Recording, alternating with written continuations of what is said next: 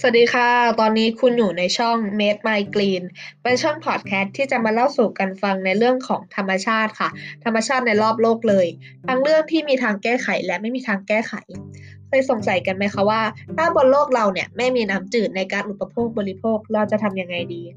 ใช่ค่ะ วันนี้เราจะพูดในเรื่องของถ้าน้ำจืดกำลังจะหมดไป เราจะแก้ไขปัญหาขาดแคลนน้ำได้อย่างไรค่ะ สหประชาชาติระบุว่า ภายในปี 2025 จะมีคนราว 2,000 ล้านคนที่ขาดแคลนน้ำอย่างรุนแรง หลายประเทศกำลังตัดสินใจว่าจะจัดหาน้ำให้พลเมืองของตัวเองได้อย่างไร นี่คือทางออกที่เป็นไปได้ใน 5 แนวทางค่ะ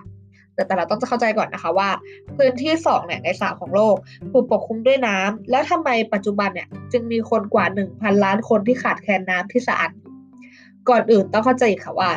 น้ำเนี่ยมีอยู่ราวประมาณ 3%ของน้ำในทั้งโลก และในจำนวนนั้นราวกว่า 90%ถูกใช้ในการทำการเกษตร ที่เหลือใช้สำหรับอุตสาหกรรมและเป็นน้ำดื่ม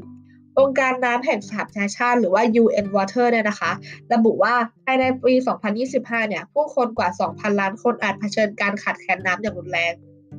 เราจะมาดูวิธีแรกเลยนะคะ ที่เราจะทำได้ หนึ่งคือ คิดเรื่องการเกษตรใหม่ค่ะ ปลูกพืชที่ใช้น้ำน้อยลง และการการเกษตรปศุสัตว์ลงค่ะ หาวิธีที่ใช้น้ำให้เกิดประสิทธิภาพสูงสุดอย่างเช่น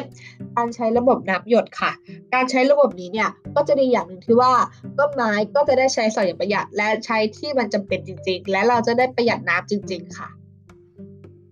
ข้อที่2นะคะคือ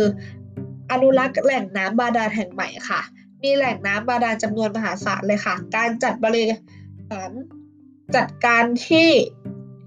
จะสามารถช่วยให้ไม่มี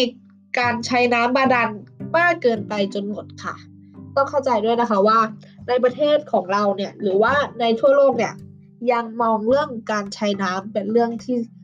เราสามารถใช้ได้เรื่อยๆ ไม่มีบันหมด ซึ่งอันนี้เป็นเรื่องที่เข้าใจผิดนะคะ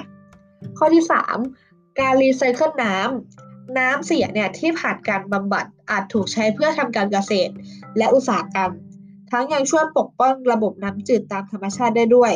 ถ้าเรารีไซเคิลน้ำเนี่ยค่ะ เราก็จะสามารถใช้น้ำได้ยาวนานมากขึ้น อันนี้เป็นข้อเท็จจริงเหมือนกันนะคะในห้างหลาย ๆ ห้างในประเทศไทยของบ้านเราเนี่ยค่ะ เขาจะใช้น้ำในการรีไซเคิลค่ะใน ห้องน้ำห้องน้ำหญิงและห้องน้ำชายนะคะ เราก็จะเห็นว่าน้ำที่มันล้างลงไปเนี่ย มันไม่ได้สะอาดมาก นั่นคือน้ำที่เรารีไซเคิลค่ะ ข้อที่สี่นะคะ การแยกเกลือออกจากน้ำค่ะ การแยกเกลือและแร่ธาตุออกจากน้ำทะเลเนี่ยต้องใช้เงินจำนวนมาก แต่วิธีนี้กำลังได้รับความนิยมและมีการลงทุนมากขึ้น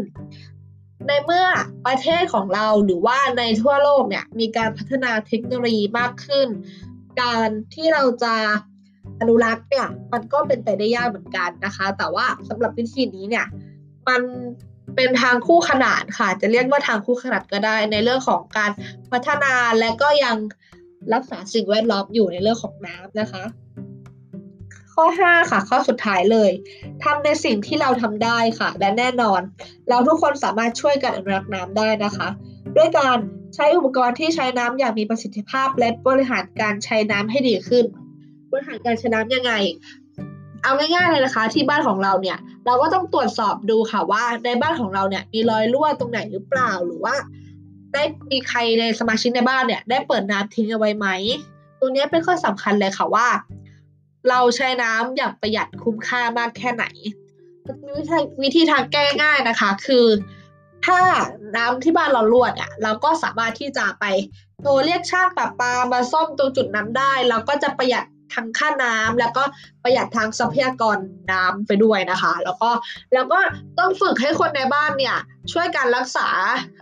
อนุรักษ์เรื่องน้ำเอาไว้ค่ะ อันนี้ก็เป็นสิ่งที่สำคัญเหมือนกันปลูกฝังกันตั้งแต่เด็กเล็ก